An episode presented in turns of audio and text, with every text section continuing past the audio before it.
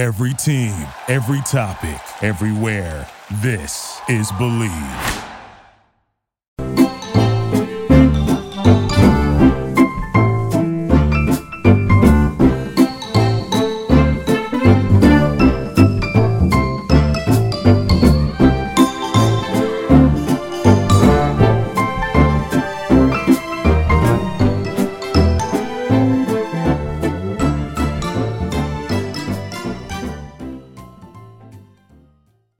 Back and better than ever. A new web interface for the start of the basketball season and more props, odds, and lines than ever before. BetOnline remains your number one spot for all the basketball and football action this season. Head to the new updated desktop or mobile website to sign up today and receive your 50% welcome bonus on your first deposit. Just use our promo code BLEAV50. That's B L E A V 50 to receive your bonus. Again, that's Bleav 50. From basketball, football, and baseball postseason, NHL, boxing, and UFC, right to your favorite Vegas casino games. Don't wait to take advantage of all the amazing offers available for the 2021 season. Bet online is the fastest and easiest way to bet on all your favorite sports. Bet online, where the game starts.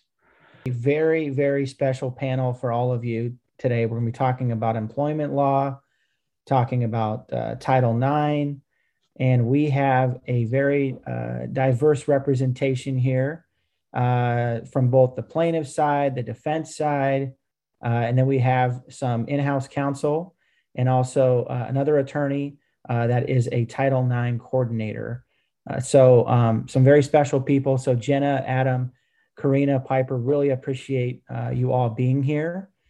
So um, I'll start with uh, you, Karina, and just do a quick little intro, and I'll go through the rest of our uh, distinguished panelists. So Karina Conley is the interim deputy uh, uh director for Title IX uh, and DHR investigator at California State University, San Marcos. Then we have Piper Mitchell, who is on East Coast time. So thank you so much for being here. It's nine o'clock for her. She is the assistant university legal counsel at North Carolina Central University. Then we have uh, my friend uh, Adam Sloustcher, who is the a partner at Fisher Phillips. He represents uh, employers and uh, professional teams and that sort of thing. Then we have uh, Jenna Rangel, who is um, all the panelists are, are dear friends, by the way. Uh, but I called out Adam just because we've been uh, friends for I think probably the longest. But then we have Jenna Rangel, who is an associate attorney uh, at a uh, I want to say what was it a mid-sized law firm. Jenna, yeah. So, um, but I'm not even gonna get it. I'm gonna have you pronounce the name of the firm because I can't I can't say that name. But uh, so let's uh, let's start with this. So, Karina, let's start with you give a little background on um, sort of how you got into Title IX and kind of your your career path a little bit, if you can. Yeah, of course. Um, so after law school, I had planned on doing some sort of public service, civil rights law. I wasn't exactly sure where I was going to land. And I ended up being a civil rights attorney for our San Diego Rape Crisis Center, Center for Community Solutions. So there, I assisted survivors of um, sexual misconduct, IPV, intimate partner violence, stalking, um, with like civil rights needs that come from fallout of, you know, those types of issues. So, housing, employment, um, safety, family law, but also um, Title IX. So, Title IX was under the grant.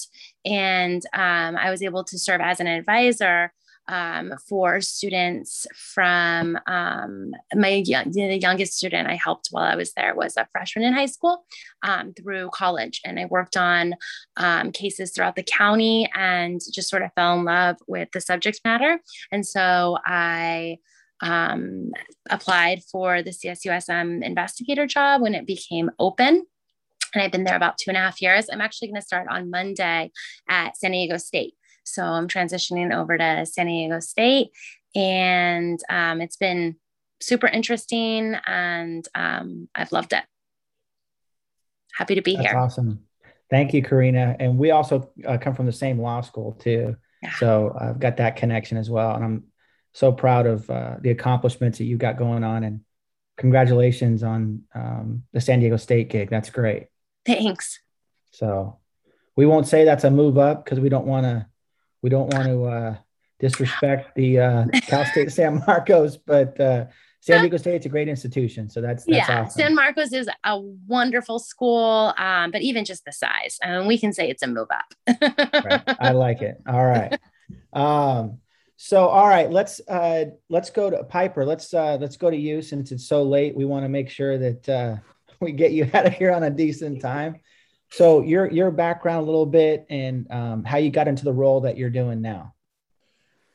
So my background is a little interesting and all over the place. Um, I think it starts with right before I went to, to undergrad. I wanted to go to Brown University and I was class of high school class of 2001. And 2001 was when Duke won the NCAA championships. And I was really into March Madness and it decided, you know what? I don't want to go to Brown anymore. I want to go to Duke where they work hard and they play hard. And so that's kind of where my interest in sports law, if you will, took off. Um, but at that time, like I said, it was 2001. I was actually interested in entertainment law, the music space, but illegal piracy was huge at the time. And I will never forget being at a conference and they were like, listen, technology is moving faster than the music industry. And we're not sure it's the space you want to be in. And I thought that was really good advice. And I was still messing around with it, but I had an opportunity my 2L year to intern with the National Football League Management Council Division.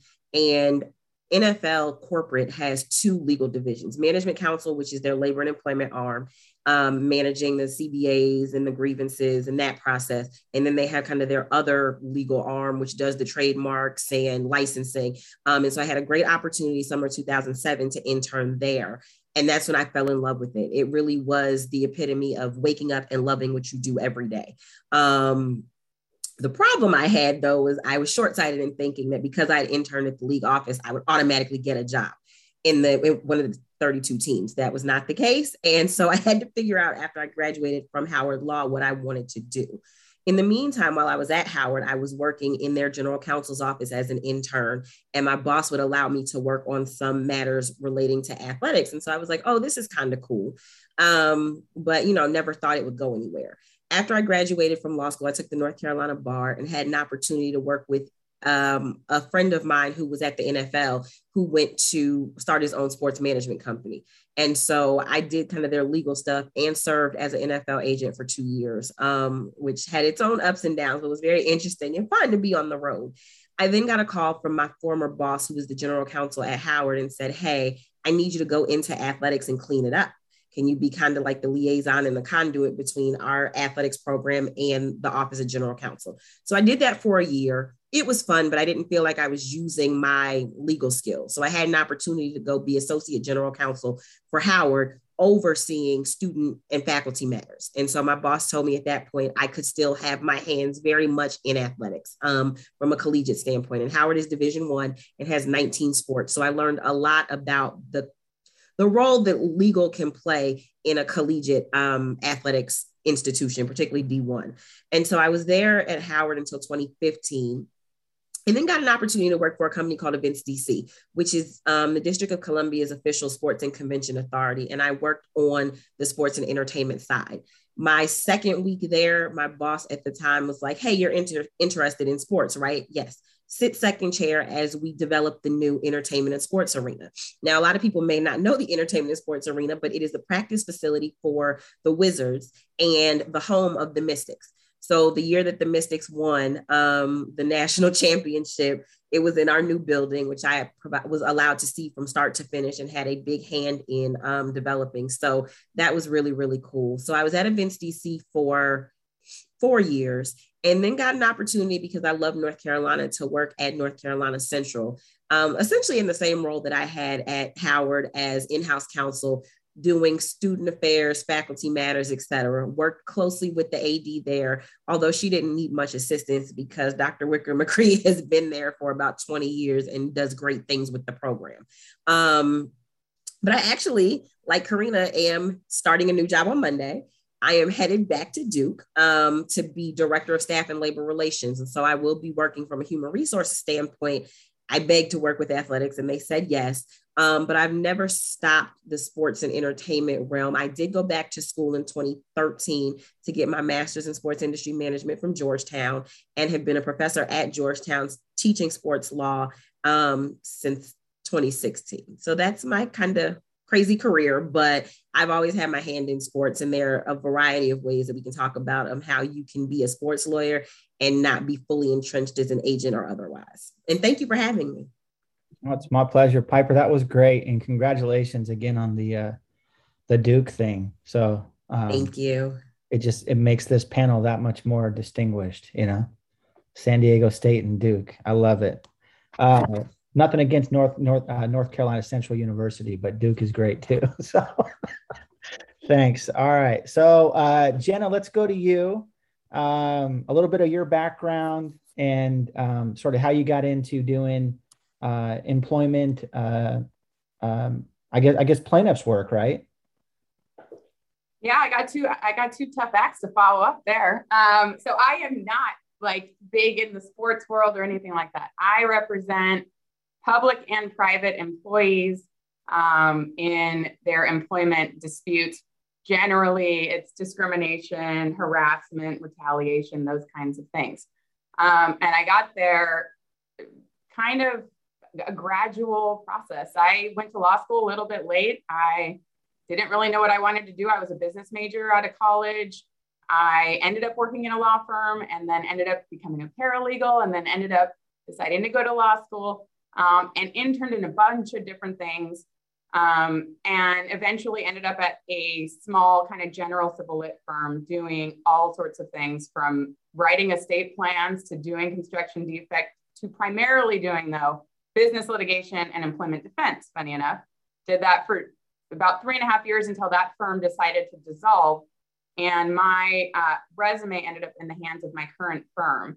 I wasn't looking to be a plaintiff's lawyer, but the opportunity arose, and I'm so happy I took it. Um, because it's really now that I've been in it for seven years, it's really what I um, am passionate about and really enjoy doing.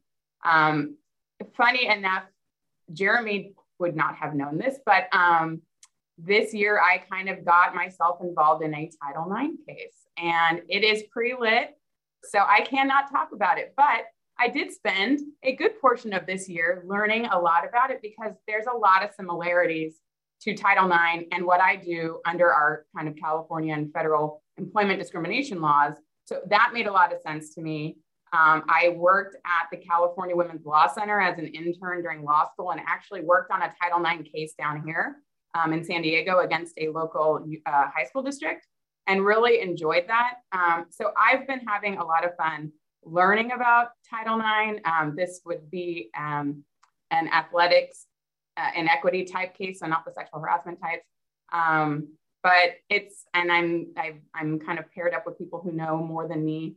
Uh, and that's been really, really interesting. So, you know, you, whereas in, in my world, you might see cases like where a coach is fired by the, the school and claims discrimination or retaliation. There was a big one down here against San Diego State, um, a former uh, women's basketball coach. There was a big, a big lawsuit. So that would be something I would do in my current role.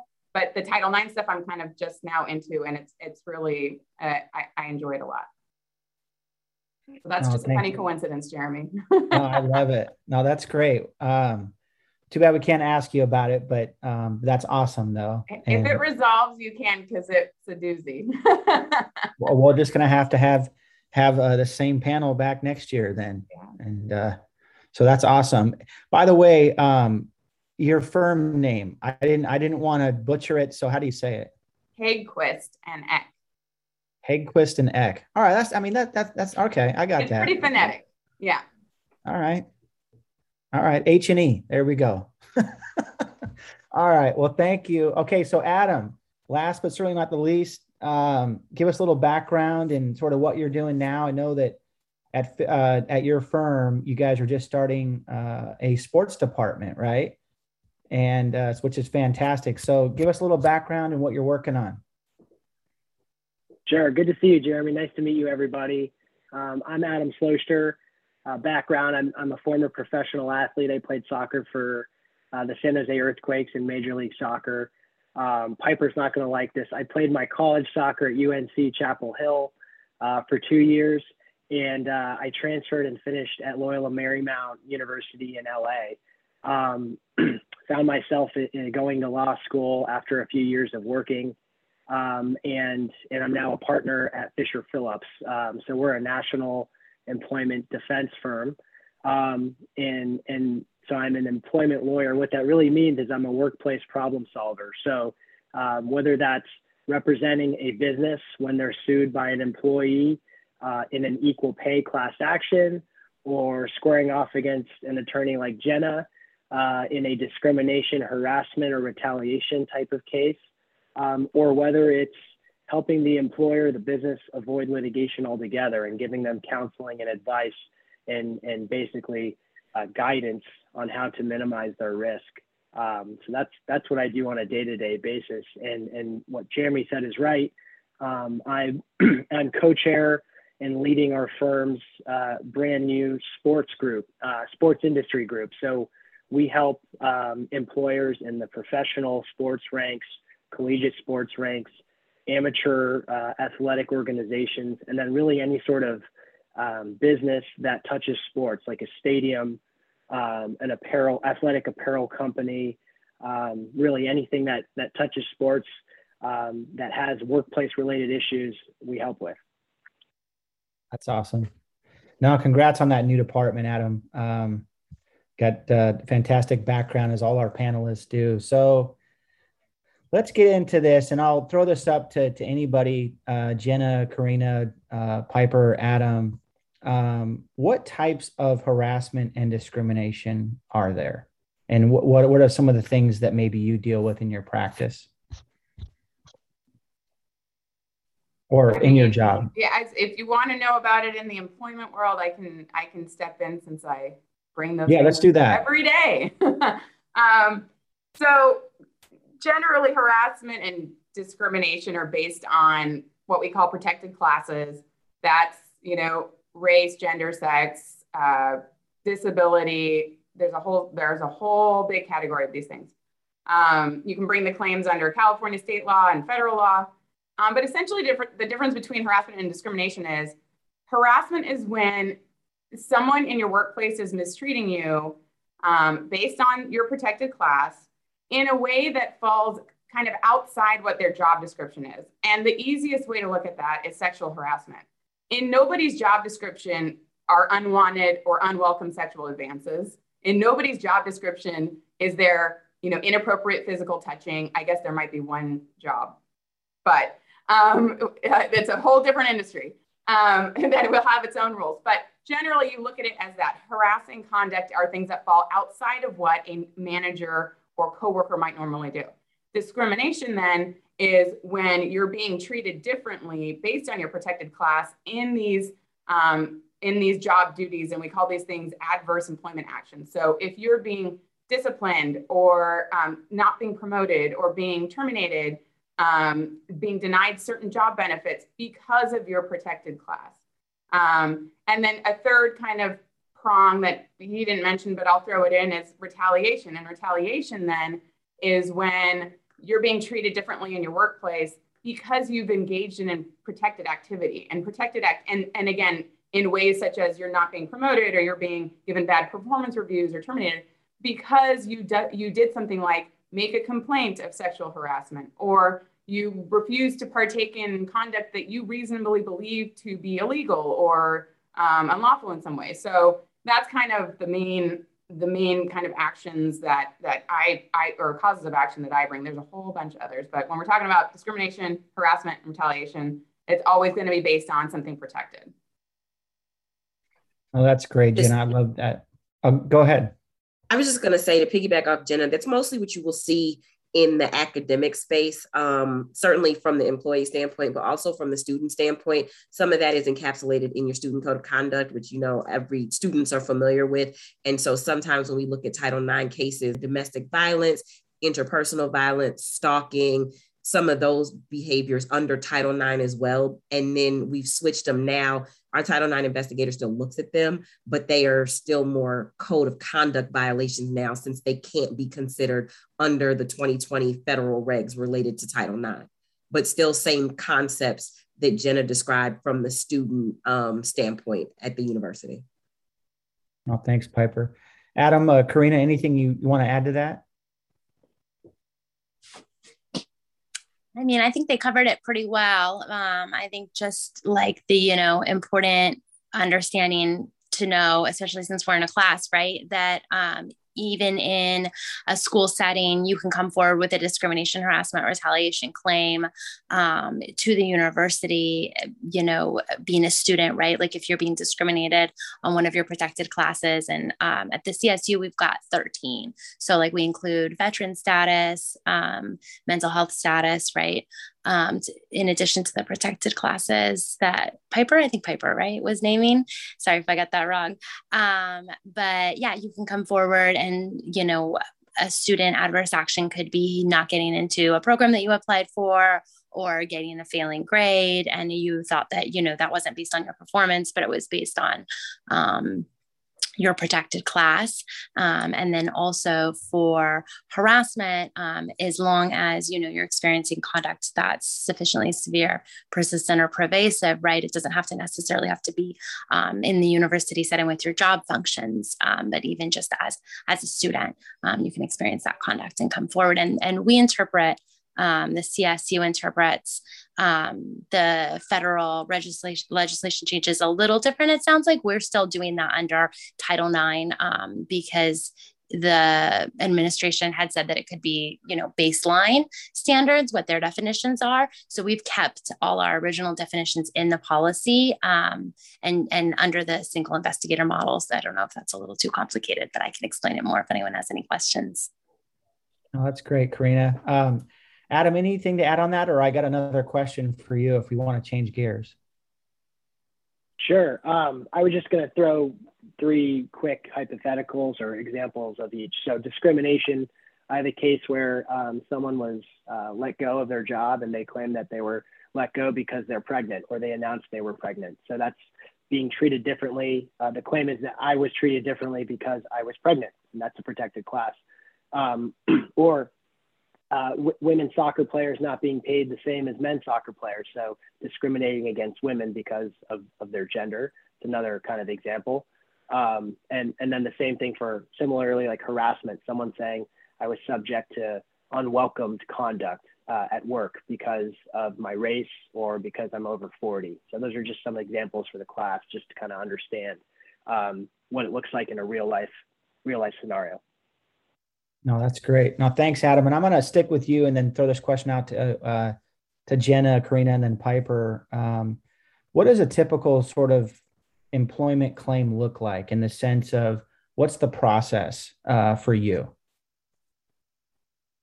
Sure. So I'll, I'll, create two categories of claims. One will be um, a single plaintiff claim, which which is one person suing, um, and then a, class action or representative action claim would be the other category. So that's one person suing on behalf of a, a group of people, right? So um, starting with the single plaintiff claim, um, it, it, starts with uh, there's some there's some things you need to do before you file a lawsuit in court. Um, generally, uh, if you're going to sue under one of our civil rights um, statutes in California, so if you're going to claim you were discriminated against at work or harassed or retaliated against, generally you um, file what's called a, a DFEH charge, so a charge with the Department of Fair Employment and Housing, and, and you have to do it, um, and you have to get what's called a, a, a right to sue letter from that department, and then you could file your lawsuit.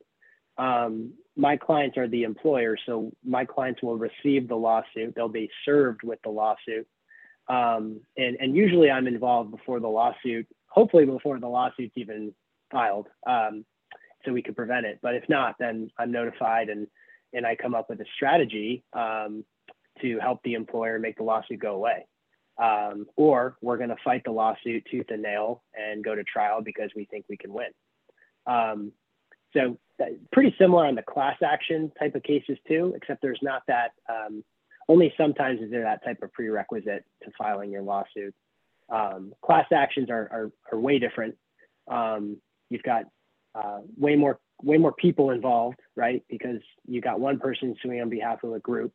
Um, but but generally, uh, you know, there's there'll be different strategy in each, but generally, um, you know, it, it's similar in the sense that you're in court, and from my perspective, you're um, you're you're mitigating risk, you're mitigating loss, you're trying to get the the case dismissed, you're trying to prove that it's wrong, um, or your client didn't do something right, and and they need to cut their losses, and and and we need to cut a deal um, before we spend too much money defending the case. Oh, that's great, Adam. Thank you for that. Uh, very insightful. So, Jenna, how about you? What's the typical? Um, I probably shouldn't say typical, right? But what is what, what's what, what's a what's a claim look like for you from from your from your perspective?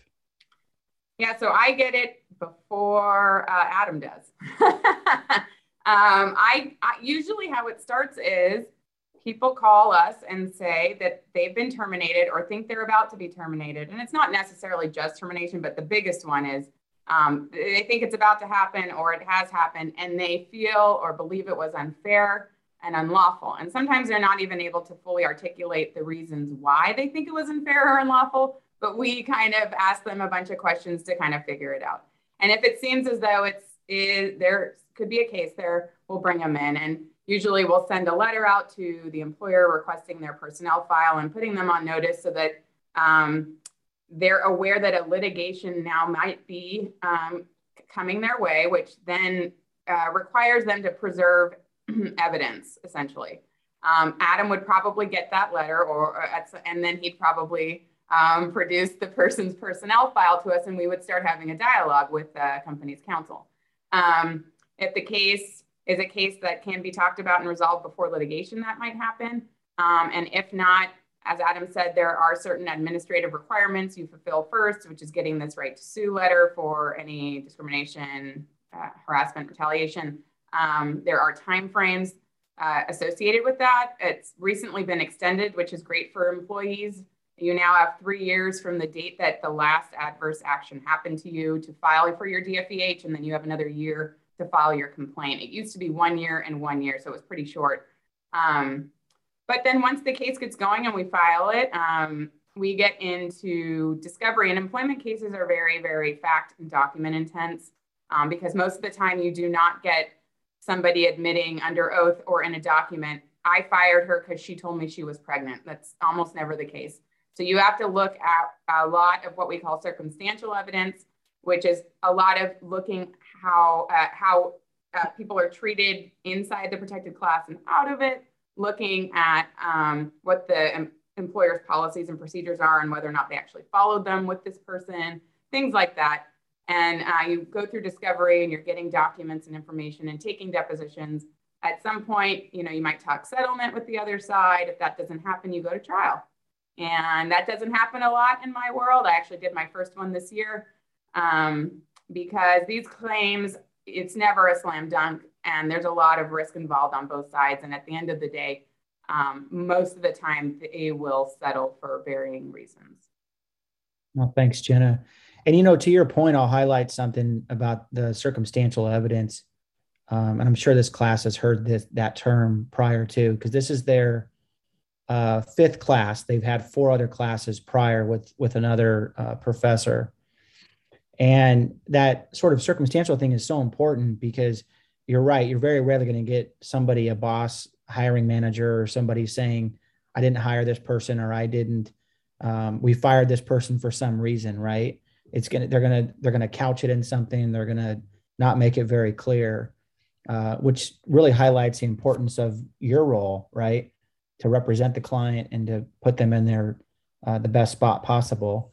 And then of course, equally, uh, Adam's doing the same thing, but you know, for the other side. And um, this happens often in the legal legal world, right? But um, and frankly, it happens in sports, right? You always have an opponent, so eventually you gotta you gotta fight, you know. So thanks for that, Jenna. All right, Karina and Piper, anything? I guess from your perspective, what is what does a Title IX claim look like? Who brings it? Um, you know, who are you normally having conversations with? Uh, that sort of thing. I'll defer to Karina first, just because we get it after her team does what they do. Oh, and and by the way, in your response, please um, explain what Title IX is. I think that might be that might be helpful. Um, I'm sure folks can can Google it and all that stuff, and they've seen it before. But maybe just a brief explanation to either Piper or Karina. Karina, you're on mute. Thank you. Sorry. uh, so Title IX is uh, federal legislation. There wasn't a whole lot of it um, prior to the Trump administration regulations, um, but it be, essentially it came out of the civil rights era. So um, you know it's thought of interpreted similarly to employment law, um, and it basically says that any educational institution that receives public funding um, has to address um, you know gender gender equality issues right? So and under that umbrella you can think of sexual harassment. Um, you can think of um, sexual misconduct. In california that would include any sexual activity that doesn't um, come with consent.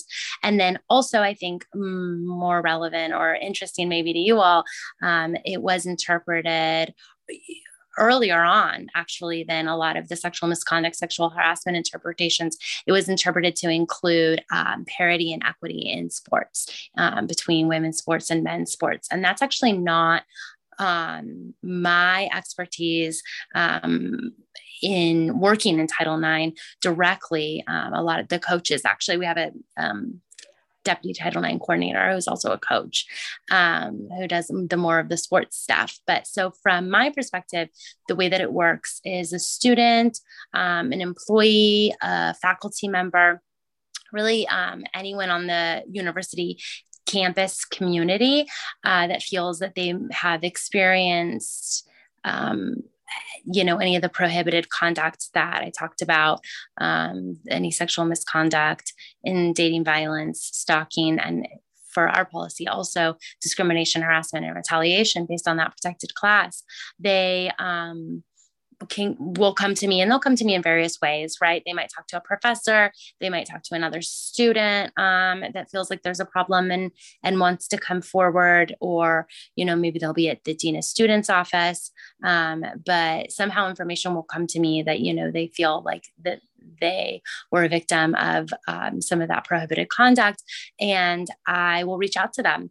Um, and for the most part, as long as it's not like I say, something super scary, right? As long as there's not um, like date rape drugs involved, a weapon, a faculty member, um, you know, one of those factors that might make me concerned that this isn't an isolated incident that more students um, or you know other campus community members could possibly be harmed um, then i'm not going to force the hand of the person that has experienced the conduct. I'm going to really explain our policies and procedures explain their rights and options um, let them know what an investigation might look like offer them supportive services and let them make a decision if they want to move forward with an investigation and so, for our investigations um, and in all California Title IX investigations based on California state law, um, the preponderance of the evidence is going to be the standard that my investigations, um, you know, gonna go, gonna be under. And so, um, what I do is I talk to witnesses, gather evidence, and ultimately, um, either I make a determination if there's enough evidence by preponderance um, to say that the the policy's been violated, or it's going to go to a hearing model. Um, and you know the hearing officer will make that determination. So once I make my findings, um, it's going to be handed over to either the Dean of Students Office or Faculty Affairs, depending on whether or not the um, respondent in the case was a student or a faculty member or maybe HR if they're employee. And um, they are going to handle the punishment side of things. So that's where I'll pass the baton. So thank you, Karina. So we do in-house counsel sit, serves kind of a lot of different roles. So one, we serve as a kind of advisor, if you will, if our Title IX coordinator has any questions about, hey, you know, this is what I'm thinking. Is this legal? Is this following process? You know, we don't get into the weeds of the investigation because at the end of the day, it may ultimately become litigation where we have to defend our decision. But if there are high level questions that our Title IX coordinator has to make sure we're doing what appears to be legal and right, we will advise on that front. Um, pursuant to Title IX federal regulations, all students are allowed to have counsel or a representative. So if a student has counsel when they have meetings, we sit in to make sure it doesn't become super litigious or to make sure you know that that they're not essentially badgering the witness you know because we always have to be mindful that we're not re-triggering the victim. Um, and so with the new model, there is a cross-examination component. And so we sit in to make sure, hey, let's not berate the witness. You can ask questions, but you have to be respectful and be mindful. Um, and then after Karina's team does what they do, you know, we may get served um, either by someone who is upset with the outcome, whether it be the accused or the complainant, or by someone who's alleging that we didn't follow the appropriate process outlined in our Title IX or sexual harassment policy. So we sit in kind of a very interesting position in terms of providing some level of oversight, advice, and counsel, depending on what stage of the investigation we're in. Um, but we let our Title IX folks do what they need to do. The other thing we do at the institutions where I've worked with Title IX is we often do audits at the end of each academic year to see, okay, what are we seeing? Is everything related mostly to drugs and alcohol? Is there, you know, is there a situation where we may seem to have some type of serial activity, but it's different people? Are they a part of the same fraternal organization? Are they part of, you know, what are we seeing similarities? Is it the band that may have all these issues? You know, we do training every year and make sure that everyone is trained on the college campuses, but if we're seeing trends, are there things we need to do? So we work very closely in, a, in an advisory capacity as well with our Title IX office. Wow.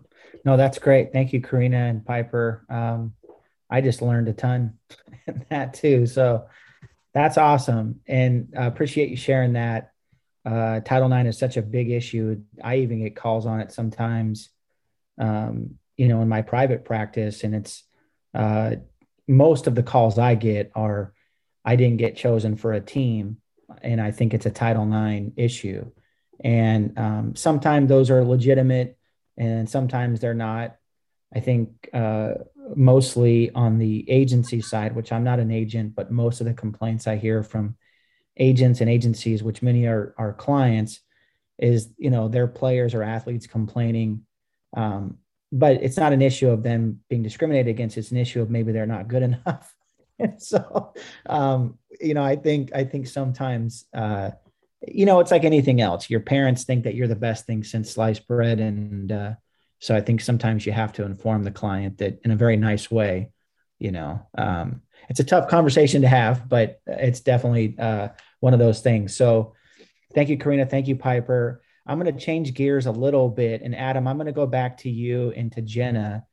Uh, talk a little bit about what is AB5 um, and, and what kind of effect did that have on the employment and independent con- contractor relationships in California? And then maybe sure. Jenna will start um, with you or, or Adam. Oh, no, go ahead, Jenna. you didn't want to touch that one quite yet. No, look, so I'm going to keep it simple because for the most part, I'll tell you, um, I, we do some wage and hour stuff. Um, and obviously this has an impact on all of that, but it's not like the primary focus of what I do. But I will tell you this, I do do, you know, I add misclassification claims where, but it's usually they're they're alongside of the fact that the person has these other claims as well. But generally, in California, um, independent being an independent contractor and whether or not that's been a proper classification has been an issue for a long, long time. The tests that are used to determine whether or not a person is an employee or an independent contractor has kind of changed somewhat over time.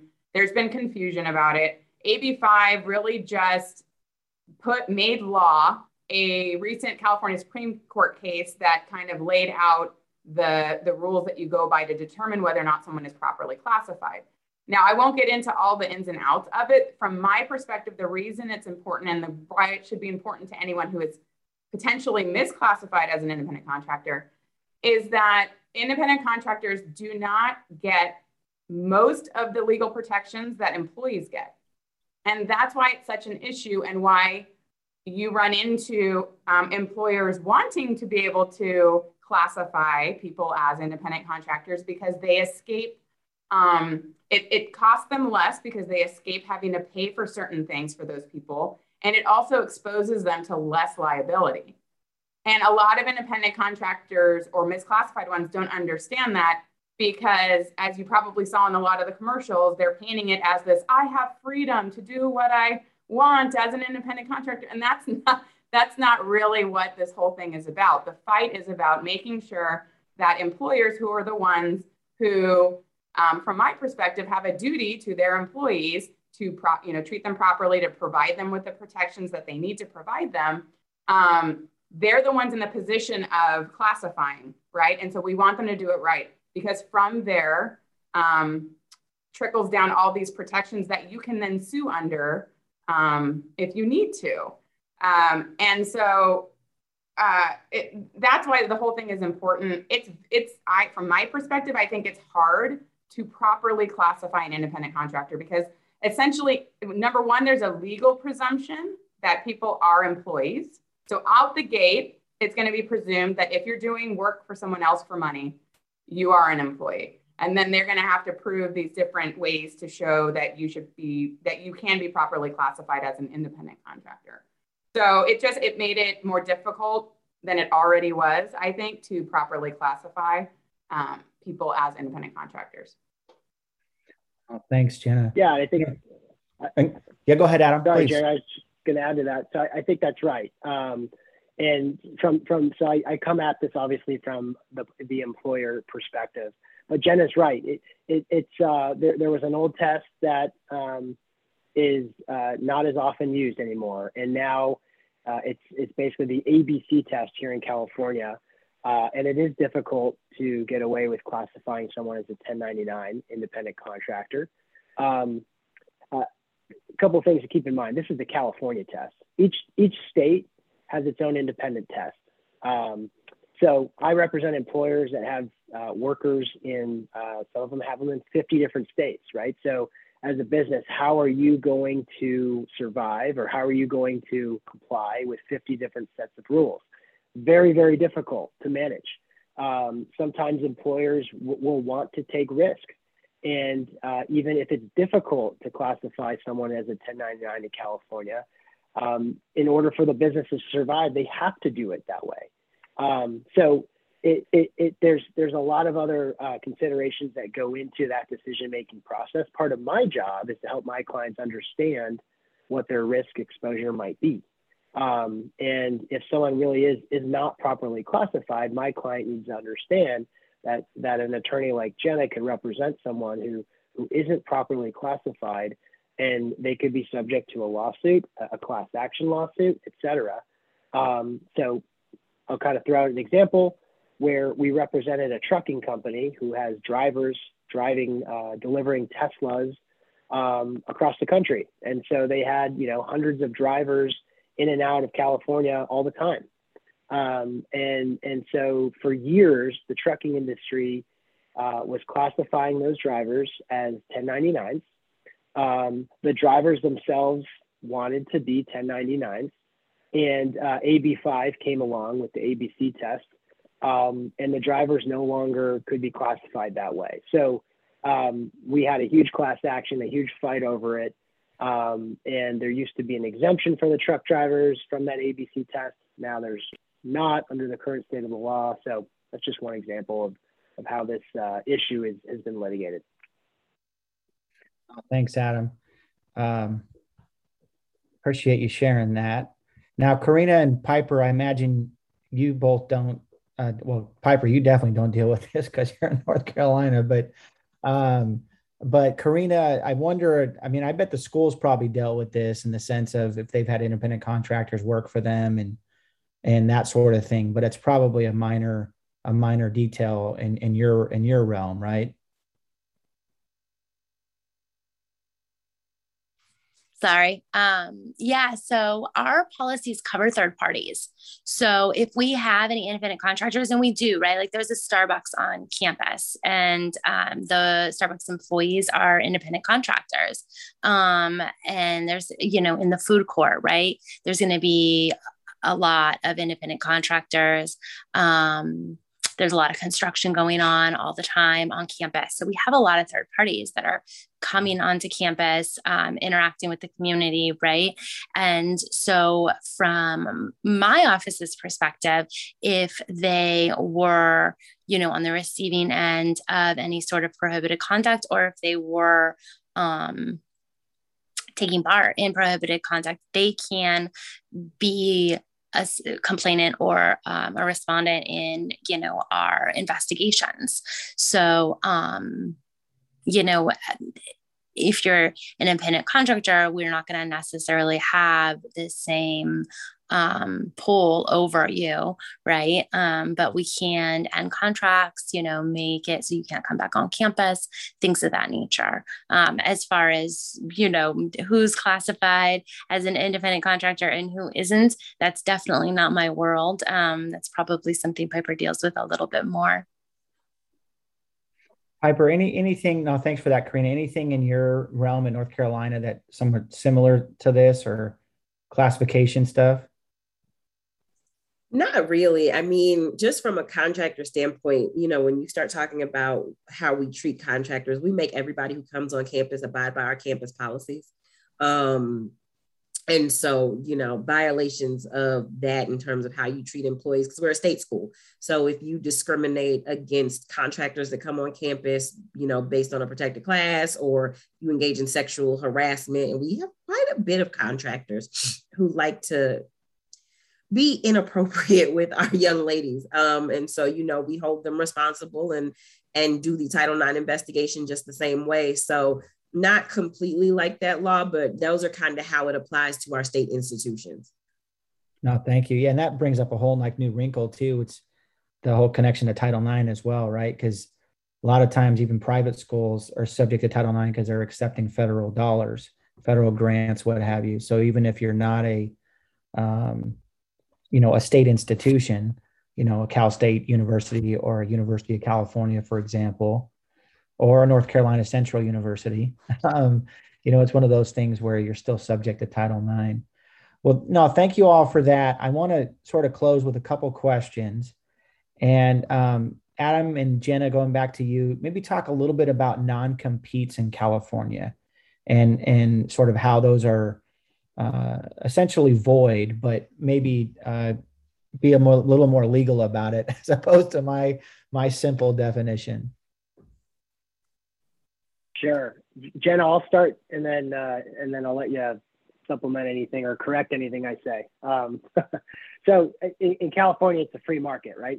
If Tom Brady was playing for the 49ers um, in the, the, under the law of California, I, I, cannot prohibit Tom Brady from leaving the 49ers and going to play for a competitor, the Oakland, uh, well, Las Vegas Raiders. Uh, I'm a Bay Area guy, so I, I keep saying Oakland Raiders. Um, so uh, essentially, that that's that's what the law is in California. You can't prohibit someone from joining a competitor, uh, whereas uh, somewhere like um, Illinois or New York or Texas, the laws are different. So kind of like the independent contractor laws, uh, non-compete laws in each state are different. Um, and so in other in other states, you you you can prohibit someone or Tom Brady from joining uh, the other competitor team um, for maybe two years or three years, and then maybe Tom could join the team. But um, California is different. What you can prohibit in California, though, is someone uh, stealing my confidential information, my uh, trade secrets, which is a complex definition, uh, and taking that as trade secrets or confidential information and using them to compete against me. I, I can prohibit someone from doing that, um, but it's often difficult to prove that someone stole my stuff. Um, and, and it's, it's, it's rare to have that smoking gun email to prove it. uh, et cetera, kind of like what Jenna was mentioning before. No, thanks, Adam. Uh, Jenna, anything you want to add to that one? Um, yeah, I mean, they're void. Uh, the reason they're void really is because it's an unlawful restraint on a person's ability to have a livelihood, essentially, in California.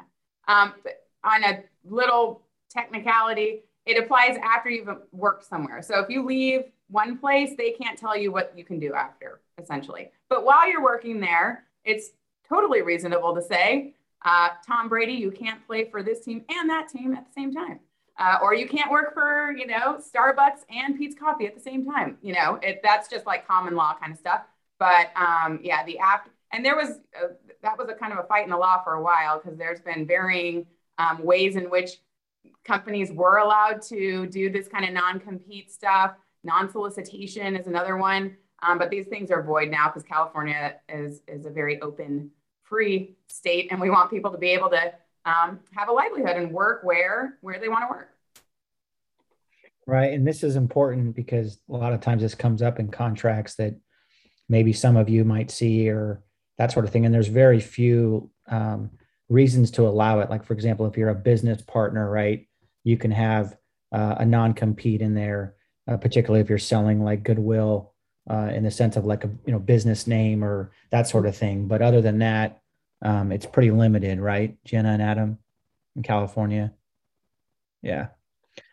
Okay. Um, and then if you guys could both explain, and I, I'm imagining that Karina and um, Piper both probably don't deal too much with that aspect. The non competes, no. Um, there's only one Cal State San Marcos, so and uh, and uh, and I imagine that this, the schools tend to be pretty good when it comes to it's usually what I see, and Adam, correct me on this. It's usually private employers or bigger corporations, right? It's not going to be um, academic institutions. So, uh, the sort of last question I want to get into is sort of distinguishing um, at will empo- employment in California. Uh, what is at will employment? And then, Adam, let's start with you and then go to Jenna. Yeah, I, I think it, to put it simply, um, at will employment means that I, the employee, or you, the employer, can end this relationship at any time we want, um, versus uh, a reason for ending the relationship, um, such as I can only end the relationship for cause, or if, if someone does something wrong or violates a rule. In California, we're an at will state. Um, so generally, the, the, rule is that um, an employer can let an employee go at, at any time. Um, now, the employee can claim uh, that the person was let go or he or she was let go unfairly for based on a protected class, et cetera, um, which Jenna can certainly expand more upon. Um, but yeah, at will means you can be let go at any time, or I, the employee, can leave at any time. Thanks, Adam. Jenna, anything for add to that one? Yeah, I mean that that's it. it. Essentially, you can be let go for any reason, even if you don't think it's a good reason. So long, though, as the reason is lawful. So uh, a reason that's not a good reason, but was not based on your disability or gender or what or any of the protected classes is fine.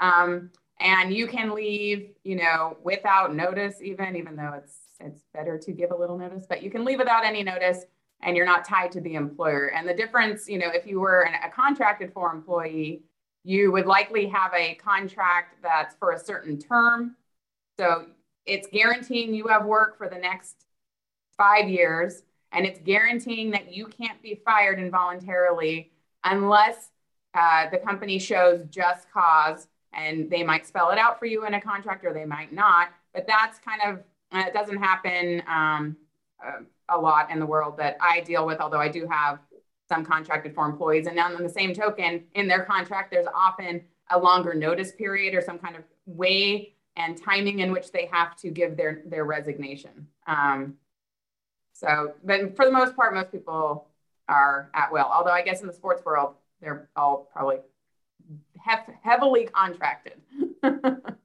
Absolutely, yeah. Um, well, I guess maybe a closing question for for everybody, and then I'll, um, if if y'all can stay on for a bit, some questions from the audience. Um, so Piper, I'll go with you, then Karina, and then Adam, and then Jenna. Um, you know, obviously we've got, you know, 50, 60 something students in this class. You know, there this is a sport management program. Um, maybe some sort of tips or some advice on sort of breaking into an industry. Uh, maybe some sort of uh, some nuggets of wisdom that you you all have gained along the way. And we'll start with you, Piper. So, um, one of my biggest tips is do good work no matter where you are. You know, um, I never really saw myself getting into the sports industry. Um, I just happened to have a mentor um, who connected me, thanks to my mom, actually. Um, and then I did good work every place else. And so you never know who knows whom. Um, and I think that's critical in a lot of respects in terms of everything from what you're putting on Twitter to how you're dressing when you go, you know, to a job. You know, you don't know whose sister works for the 49ers or whose cousin, you know, has a sports agent firm. I mean, I think that that's critical. And I also think you need to be open to everything. Um, I always tell my sports law students that sports law is the practice of law in any practice area. So you can be a sports law attorney doing contracts for players. You can be LeBron's divorce attorney and be a sports lawyer because you've done such a great job that anybody getting divorced or needing a prenup, LeBron will recommend you, right? And so don't be wed to the traditional notion of okay, sports management means I have to work for an agent or I have to work for CAA or, you know, these big names. You'll get there. It will come, they will fall into your lap, and there's great opportunities. Um, I think there's a lot of space right now for name, image, and likeness newcomers. I mean, this space is huge, and so many people are unsure of what this uncharted territory is. So look into these untouched areas. You know, the the NBA is looking in the BRICS countries, so Brazil, Russia, um, India, China, right? Like, don't be afraid, particularly when you're younger and don't have major attachments like kids or family to take care of. You know, be willing to figure it out because once your foot is in the sports industry door, it's kind of incestuous, right? Like, there's not a lot of us there's not a lot of people that are able to break in. And once they do, or once you have that opportunity, things kind of just fall into place for you. But you have to be willing to be patient. If you can afford the opportunity, take some internships. If you can afford the opportunity for a week, um, you know, volunteer to work for the Rose Bowl or these one off events. I mean, really, the biggest part about being in the sports industry is who you know and can you get it done? And if those two answers become yes, and again, you can know somebody who's tangentially related to someone else in the sports industry, and that will land you your job. But you have to be patient and you have to be willing to take a circuitous route sometimes to get there. But just stay the course and know that you may start off, for example, in sales making $20,000, not happy about it. But if you look at the trajectory of a lot of um, C suite folks, they started in sales and now they're VPs and, and CEOs and COOs. So just be open, college, um, high school, you know, pros, minor leagues, just be open, but always do a good job. Oh, thank you, Piper. That's great. Uh, Karina. Yeah, so um, I don't know if any of you actually are interested in the work I do specifically, um, but I think I'm going to echo a lot of what Piper is saying. Um, for me, internships were so instrumental. Um, the really cool thing about internships is that you end up getting exposed to a lot of different populations and demographics. And especially in the world, um, you know, how, how the developments that are happening today, having a strong understanding of diversity and how um, different backgrounds intersect um, and being able to navigate you know those spaces and having conversations about racism, sexism, right? Um, being able to be comfortable doing that comes from putting yourself out there, um, you know, taking different opportunities, learning from everybody you can, um, you know, wor- working in diverse populations. And, and so internships are such a great opportunity to do that. Um, and, and, you know, you get to build that resume and also meet a lot of people. Um, so, uh, pretty much my career sort of got rolling from internships I took in law school. Um, and yeah, do good work, right? Make friends, um, you know, be reliable. Um, that's like number one, right? If someone knows that they can count on you, they're going to keep going to you um, and they're going to remember your name. They're going to tell other people your name. So um, show up. Yeah. That's awesome. Thank you, Karina. All right, Adam. Yeah, I, I um, Karina said be reliable, and um, that's it's so key. And um, another way to articulate articulate that, or a way to show you're reliable, is to respond.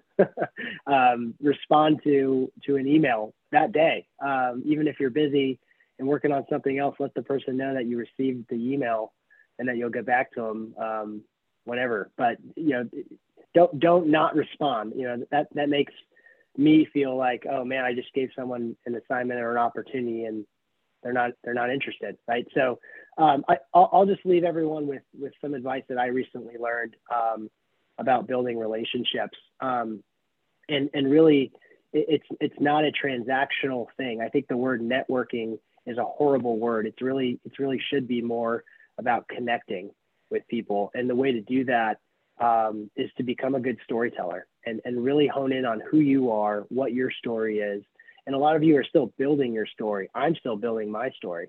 Jeremy's still building his. Everyone's building their story. But um, be vulnerable and, and share things with people um, and, and, and really connect with them. Um, the, the best way to connect with someone is to describe a hardship that you overcame. And I guarantee you that person um, went through something similar uh, earlier in their life or is going through it now. Um, so just really focus on how can I connect with this person um, without trying to get something from them. Um, how can I make it genuine and, and come across as, as if I'm genuinely trying to get to know them and even trying to help them. Um, doing things like that now and planting seeds now uh, strategically can help you career rise down down the road. That's great advice. Thanks, Adam. And then Jenna, let's uh the closer. Let's uh let's let's bring it home. So uh, what is uh what is your sage advice for our for our class? I mean, I have to say, all the advice that they've given is a hundred percent spot on. I can re- like identify things in my own life that happened because of some of the things that they're saying. Um, Piper said, you know, it's it's it's who you know. You never know um, you know, who might mean something to you in your life. My resume got passed to my firm by a partner in my old firm that I never worked with. She was not a partner when I was there. Um, and she only happened to kind of tangentially see some of the things I was doing because she kept in touch with my boss. And she said, Well, if he says she's great, I'm going to pass this on to my current firm because she was friends with the partners here and they were looking. I had nothing to do with any of that. Um, at, you know, being open to anything, being flexible, a thousand percent. You never know what, where an opportunity is going to lead you and if you might enjoy it. Um, with right now, you know, doing employment law and now kind of dabbling in Title IX is something I never would have expected. I'm not a sports person. I've seriously had to look up all sorts of things about how Division One works and NCAA and college sports. I can guarantee I was nowhere near college sports. I have no idea, but I find it so interesting and it's such a great opportunity. Um, something you can do it wherever you're working is make yourself an expert on something. New stuff pops up all the time. And you know, example with the Title IX stuff, I made myself in my office. I am nowhere near an expert in in the in the nation, but in my office, I'm the expert because I took the time to look into it. And now I'm getting to work with some of the top Title IX people in the nation. And if this arises again, it might be a, a, a different kind of income stream for my firm. So keep yourself open. You never know where it's going to take you. You never know what something really is like until you're working in it. Um, and then, you know, I think be proactive. Try to anticipate the needs of others because you're going to start off working for other people. You're not you're not going to be at the top. And if you can really show them um, you know, that you are anticipating needs and that, you know, what might be coming down the pipeline and you're helping them out, that's huge. Um, and I'll leave you with this final thing because this I thought was good advice from a boss. Um, when you're trying to kind of connect, as Adam said, which I love that, um, it, and, and, you know, getting a job or, or, or whatever. It's it's people need to know you, but they need to really trust you. And you don't get trust uh, at the same time you get no. You gotta you gotta earn their trust. You have to show them by being reliable, dependable, um, all of these kinds of things, doing good work. That's um. So anyway, I piggyback on everyone's advice. I thought it was superb. I love that. Well, thanks, Jenna. And um, just a real big sort of round of applause for for um, for Karina Conley, who again is our um, Title IX uh, coordinator at Cal State University San Marcos, soon to be at uh, San Diego State. Piper Mitchell, uh, assistant university legal counsel at North Carolina Central University, soon to be at Duke University. I feel like everybody got pay raises and uh, uh, some kind of employment jump here on this call. I'm, hopefully, it's because of this because of this uh, Zoom, but we'll see. um, and then Adam, uh, who is partner at uh, Fisher Phillips, and then Jenna Rangel, who is uh, an attorney at what's the name of the firm again, Jenna? Haeggquist and Eck. All right, got it right. Okay, so thank you all for being here. All right, folks, thanks again for listening in. That was uh, episode 44 of season three uh, for the Bleav in Sports Law podcast. I'm your host, Jeremy Evans, and uh, this is the Bleav in Sports Law podcast. Thank you again for making the Bleav in Sports Law podcast the number one sports law podcast in the world. This episode has been brought to you by BetOnline. Thank you so much and have a great week.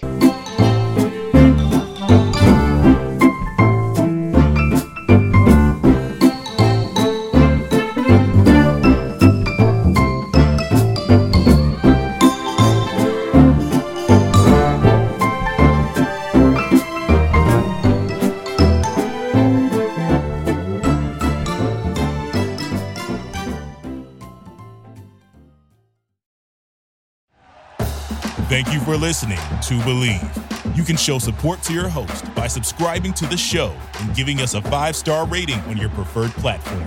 Check us out at Bleav.com and search for B L E A V on YouTube.